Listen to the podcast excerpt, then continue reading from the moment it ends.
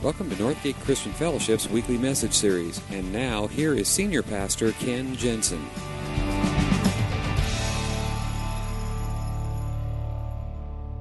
You know the kind of guy who does nothing but bad things and then wonders why his life sucks?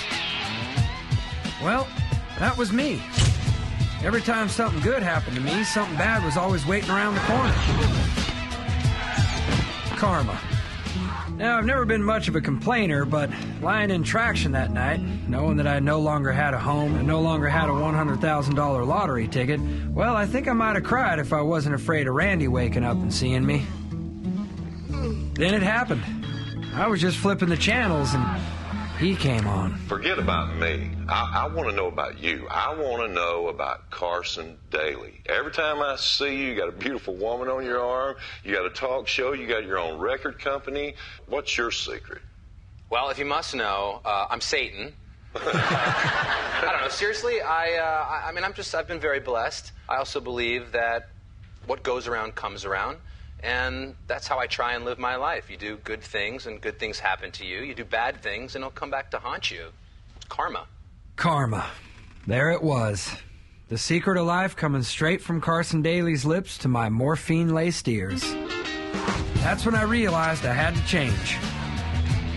So I made a list of everything bad I've ever done, and one by one, I'm going to make up for all my mistakes. I'm just trying to be a better person. My name is Earl.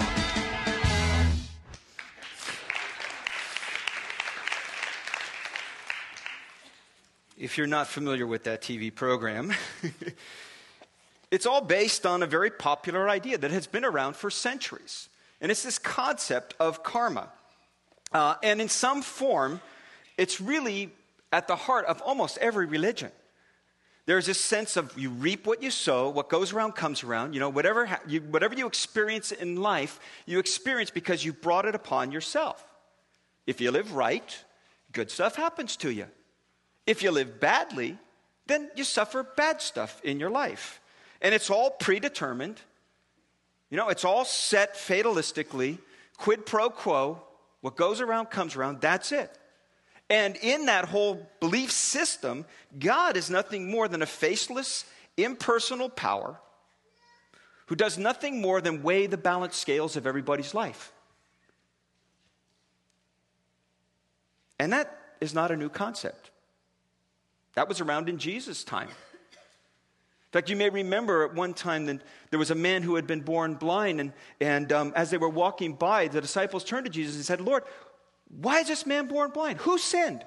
Was it his own sin, or what is it his parents' sin? Is he reaping what he sowed, or is he reaping what his parents sowed? And by the way, that is a misconception of the concept of reaping what you sow. It is a misunderstanding, a very common one. But Jesus comes along and he says something completely different. He says it's not a balanced scale. God is not this faceless, impersonal, weighing master of the scales. That God actually loves you. That God actually cares about everything in your life. And I said earlier, the most famous sentence in the whole Bible came from the words, the mouth of Jesus. John 3:16. And it really in essence is a description of the whole gospel of John. And you probably all know it. We're going to say it together this morning. Would you repeat it with me, all right? Here it goes. God so loved the world that he gave his one and only son that whoever believes in him should not perish but have eternal life. Jesus says, "No. It's not karma. It's not reap what you sow. There is something that God has for you called grace. It is the love of God. And it breaks that karma cycle because you don't have to pay the price for what you've done wrong. In fact, God has done it for you. God really does love you. And it's not just words, because all throughout his life, all of Jesus' actions, all of his teaching was all about the same message. They were demonstrations of the very truth that God loves you, even to the very, very end. He died on a cross so that you would never have to question again in your life Does God really love me? but we do. We do question that, particularly when we go through times of grief or difficulty or suffering. What is one of the first questions we ask? What did I do to deserve this? God must be punishing me for something. I must have really messed up if I'm going through this kind of a thing. It's the question. We revert back to this sense of karma. If something bad's happened to me, I must have brought it on myself.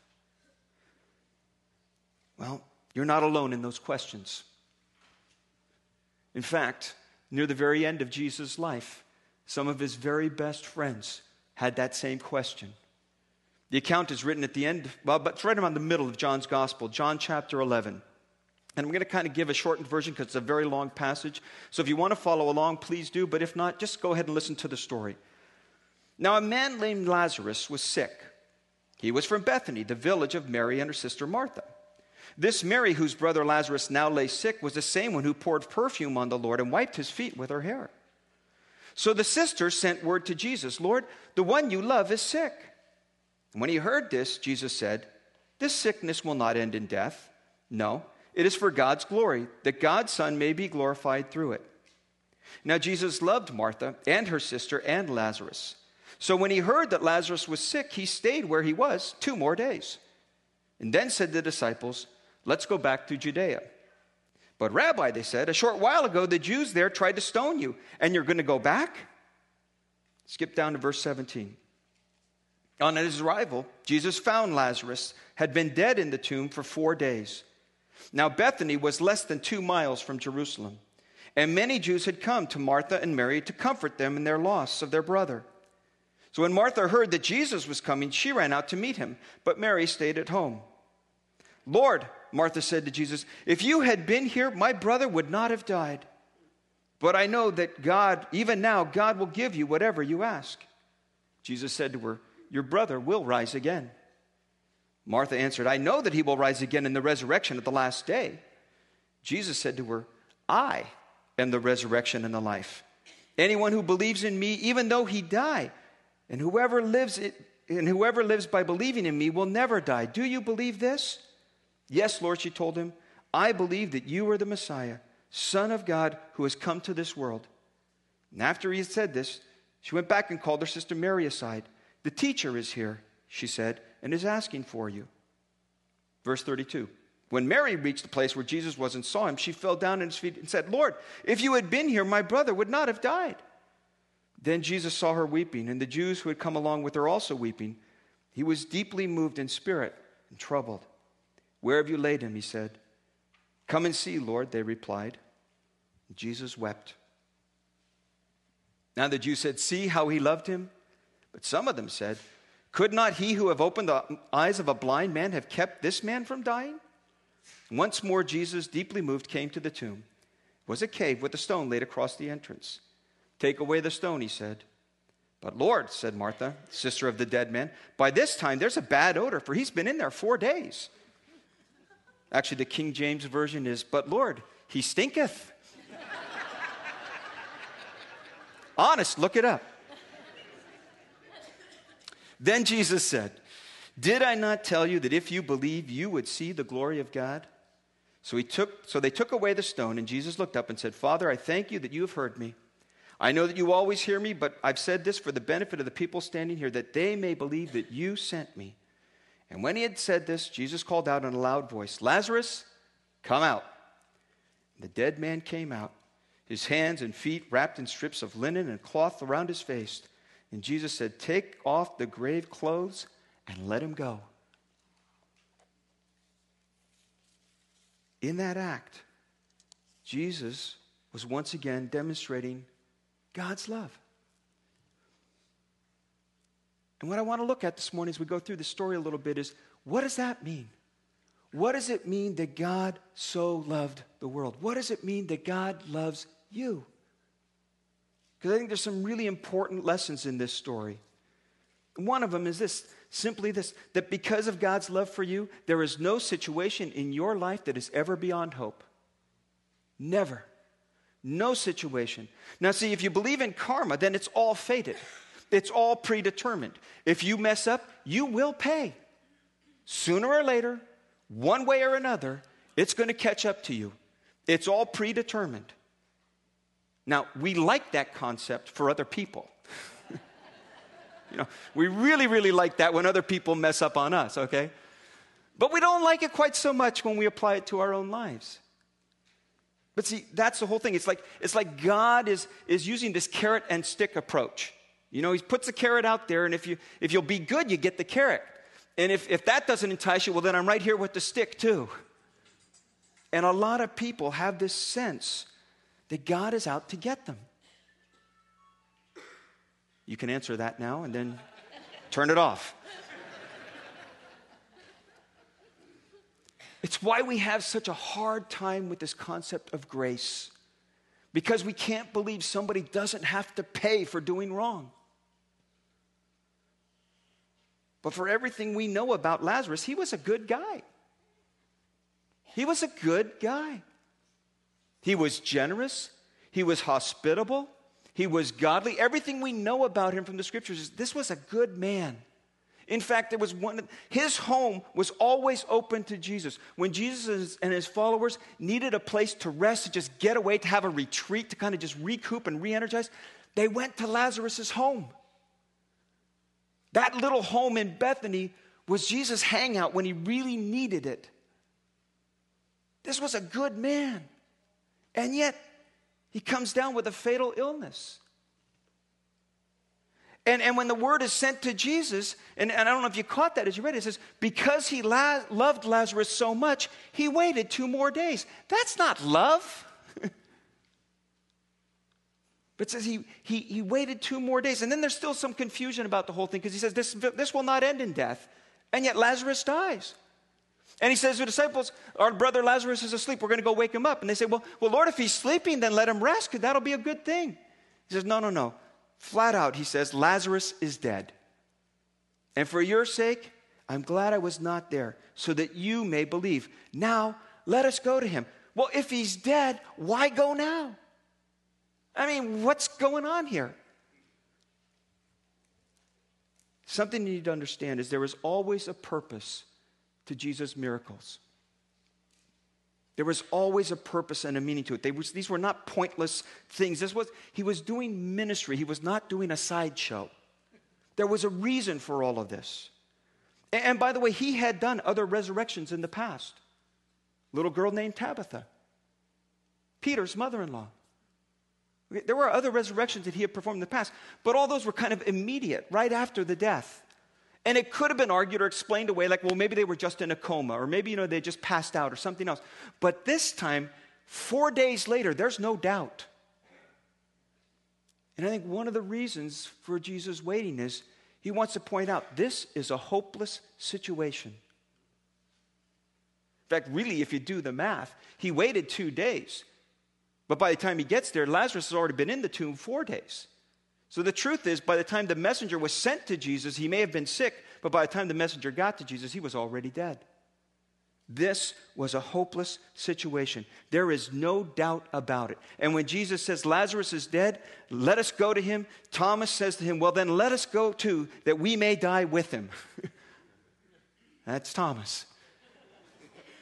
It's a hopeless situation.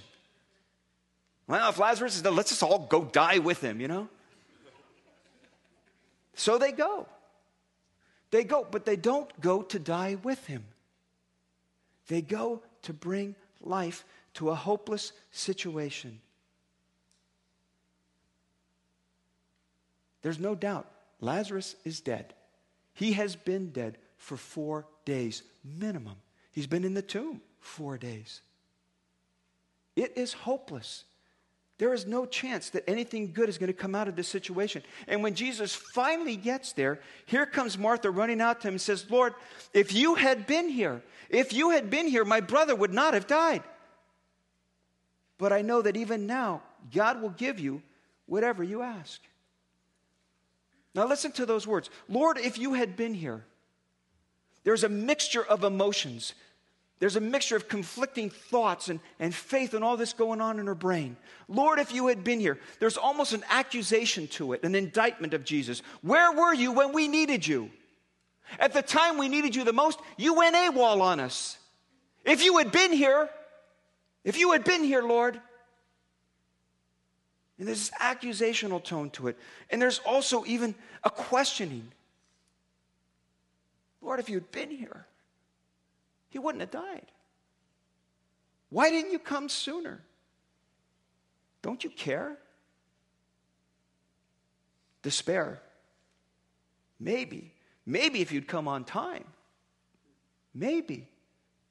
But now it's too late. He's dead. And maybe even a little bit of faith there. If you had come on time, you could have done something. My brother would not have died. So make no mistake, this isn't about her lack of faith. She's got faith because she knows if he had been here, my brother would not have died. She's got all these mixtures of questionings and doubts and faith and despair and accusation and all of it. It's all going on. And isn't that the way it is? I mean, isn't that truly the way that it is? When you're facing one of those kind of situations in your life that seem absolutely hopeless, and you got all those conflicting thoughts and all those conflicting feelings about the whole thing. God, don't you care? If only you had been here. How can you be absent when I need you the most? I know you could have done something, but you didn't. And in the middle of all that, there's this little glimmer of hope. And she's almost like, it's almost a second thought. But I know that even now, God will give you whatever you ask. It's almost hope beyond hope. Do I dare even say it? Eh, God, I, I, know even now, even now. And I think that is the mixture that very often we come to God with. Why is this happening to me? How could this, God, why aren't you, what's going on here? I know that even now, but boy, if you had only done something sooner. And Jesus speaks to her, not answering all of her questions, but just makes this statement I am the resurrection and the life. Anyone who believes in me will live, even though they die. And whoever lives by believing in me will never die. Do you believe this? Now, notice he is not asking, Do you believe in the resurrection? Although that's how she first answers it. Lord, yeah, I know he'll be raised at the end day.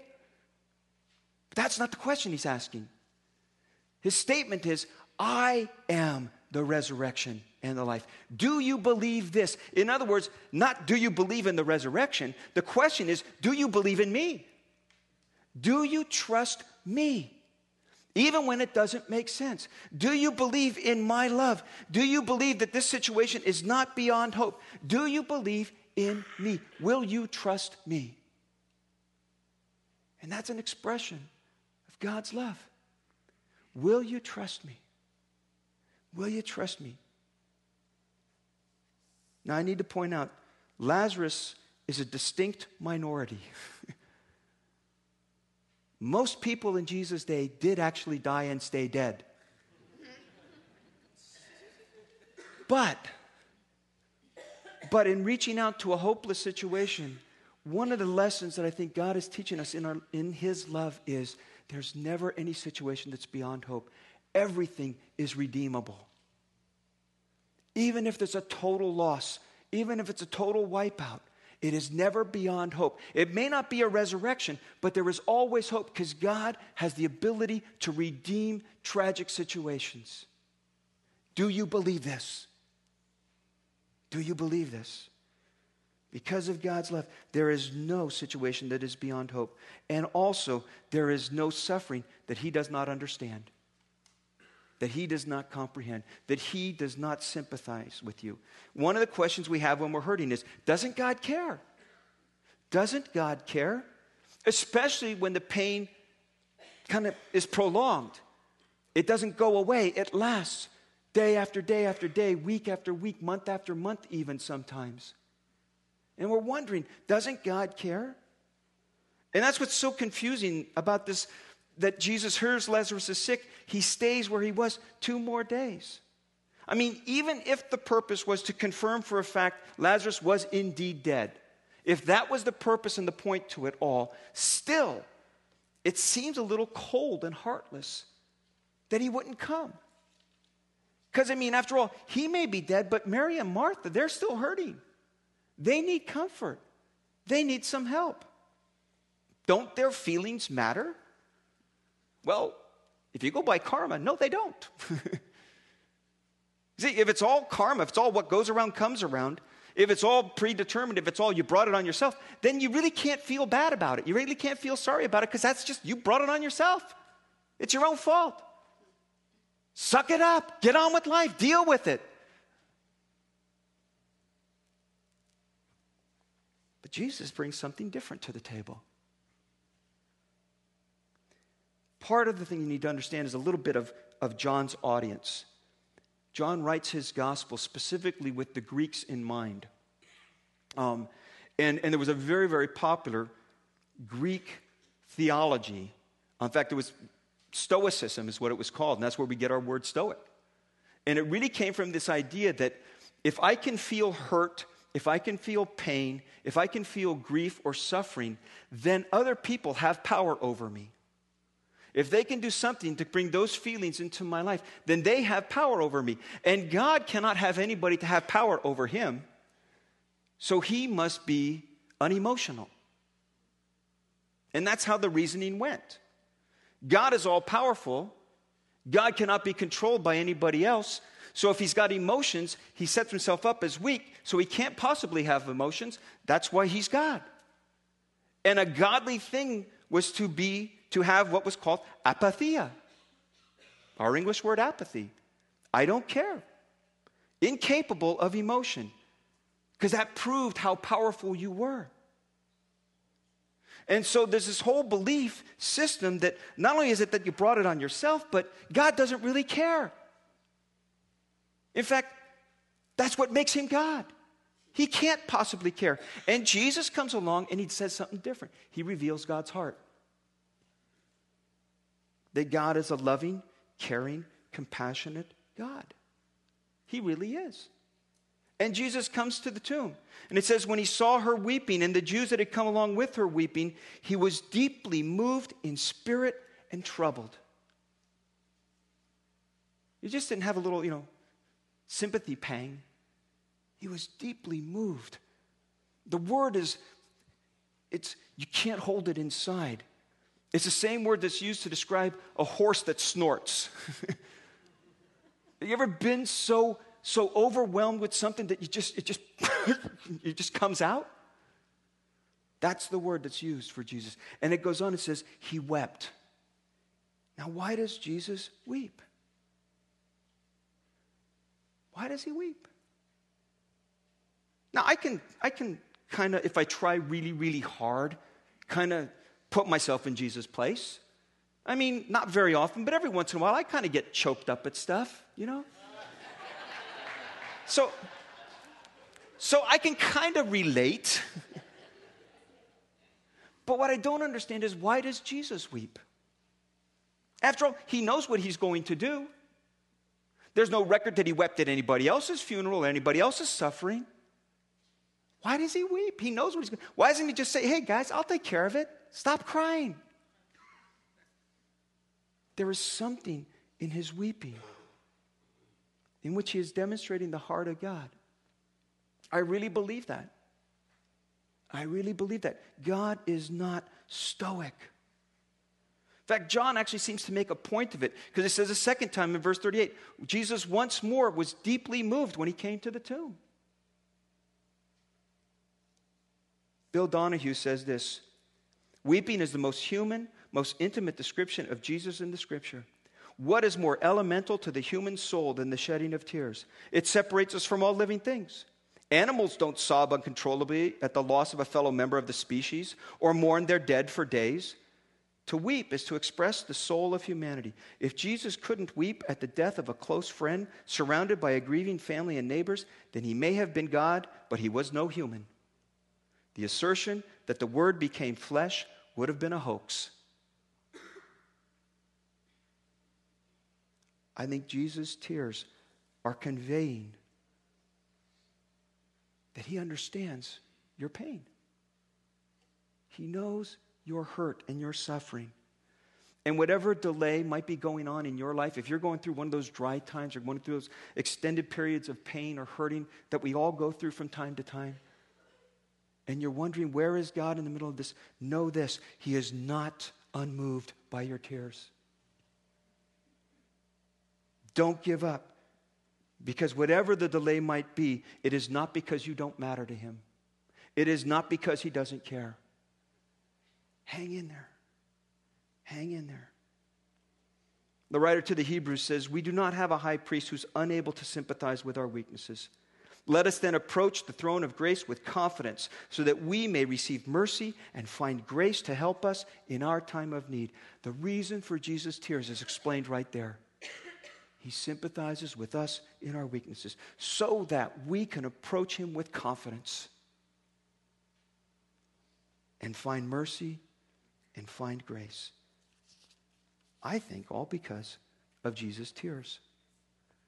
And maybe the greatest truth of God's love is this that there is no sacrifice that He is unwilling to make. No sacrifice. Here is where Christianity, Christianity radically parts company with every other religion in the world.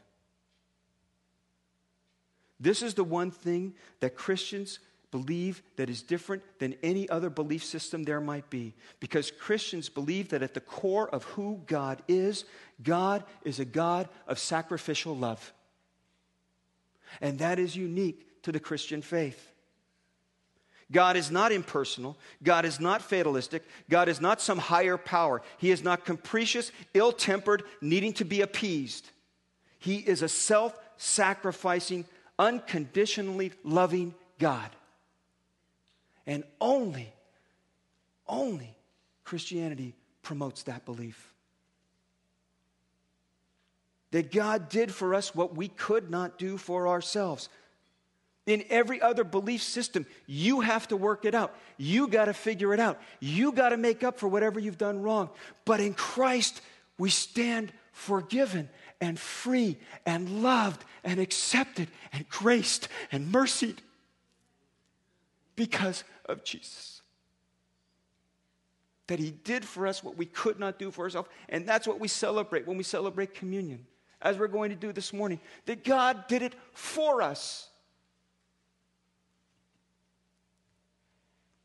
Because that's what love does. God's love for you cost him something. But that's what love does. Love gives. Love sacrifices. Love pays. In bringing life to Lazarus on that day, Jesus, in essence, was signing his own death certificate. Because of that trip that he made to Bethany to bring life to one person, he was signing his own death certificate. He knew it, and his disciples had a sneaking suspicion about the whole thing too. Because when Jesus says, okay, let's go to him, they say, But Rabbi, a short while ago the Jews there tried to stone you. Are you going back there? They know what's coming. They can see the writing on the wall. Jesus knows what's happening. If he makes this trip, if he makes this trip, this is the beginning of the end. But he does. You see, we often read that that sentence, God so loved the world that he gave his one and only son.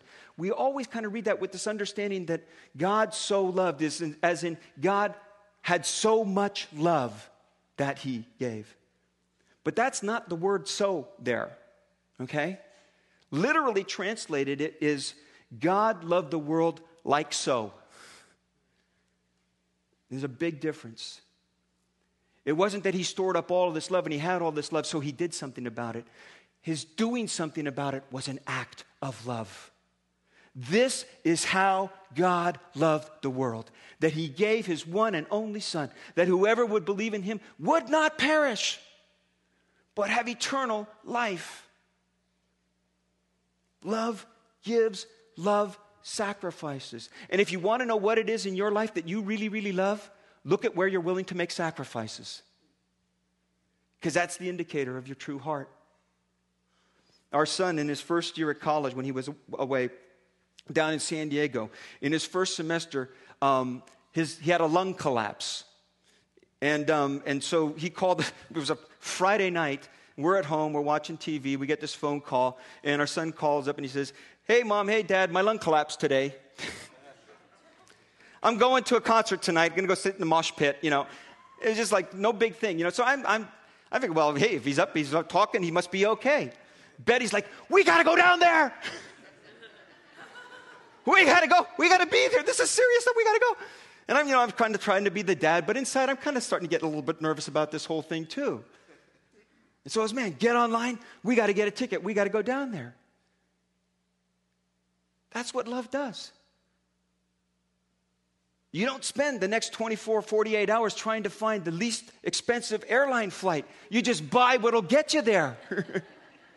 and believe me, I'm really good at spending 48 hours trying to find the cheapest airline flight. but it's like, no, we got to be there. Our son is in trouble. Our son is ill. Got to be there. On a far greater level. God looks at this world. He says, This world is in trouble. These people are destroying themselves by the way they are living out their lives. I got to be there. And he sent his one and only Son, that whoever would believe in him would not perish, but have eternal life. John goes on and tells us the debate that goes on among the leaders.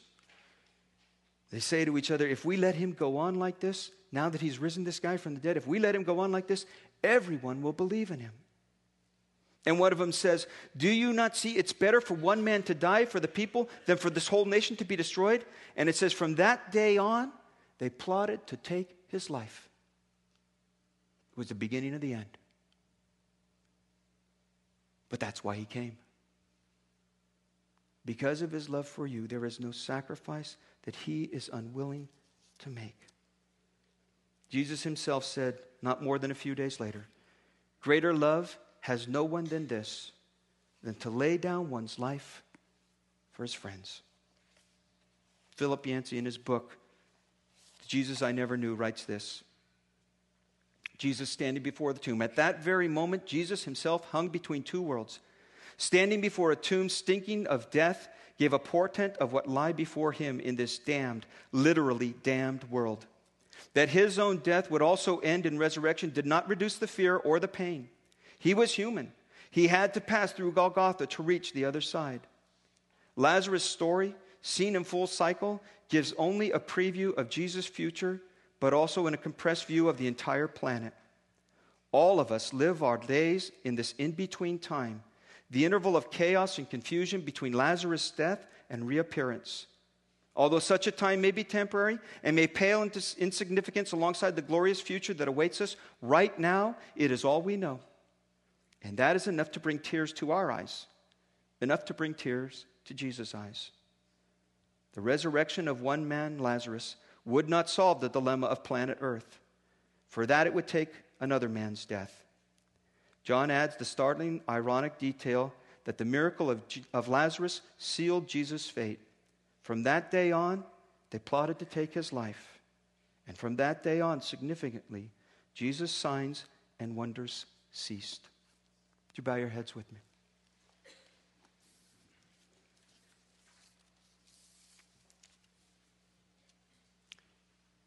In a moment, we're going to close our time together, sharing in communion. But as we wrap things up here, I just want to ask if you are in pain this morning, if you are hurting or struggling with something, I want you to know there is nothing you are facing that's beyond hope. Don't give in.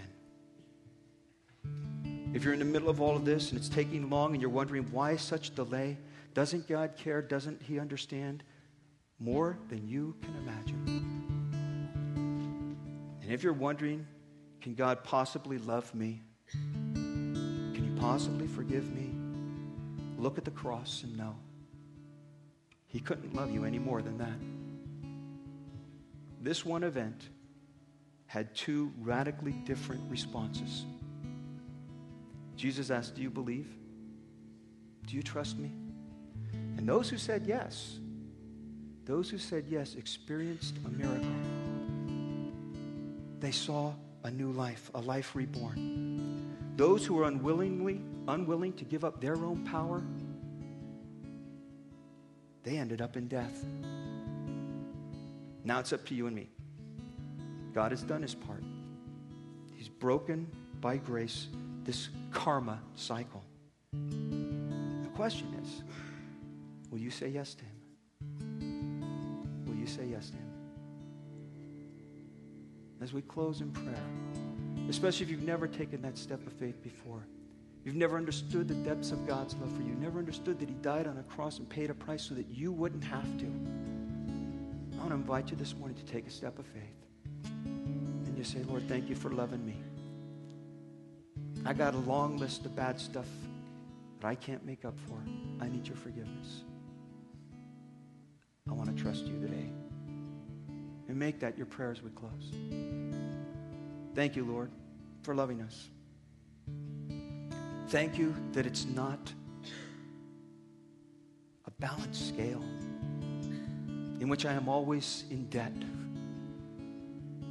but that by your grace you came and paid a price deeply for me. And in that act of love, gave to me a new life. And for each one of us here this morning, we say yes to you. Lord, I put my trust in you. Give me that new life and forgive me of my past. For I pray it in Jesus' name. Amen.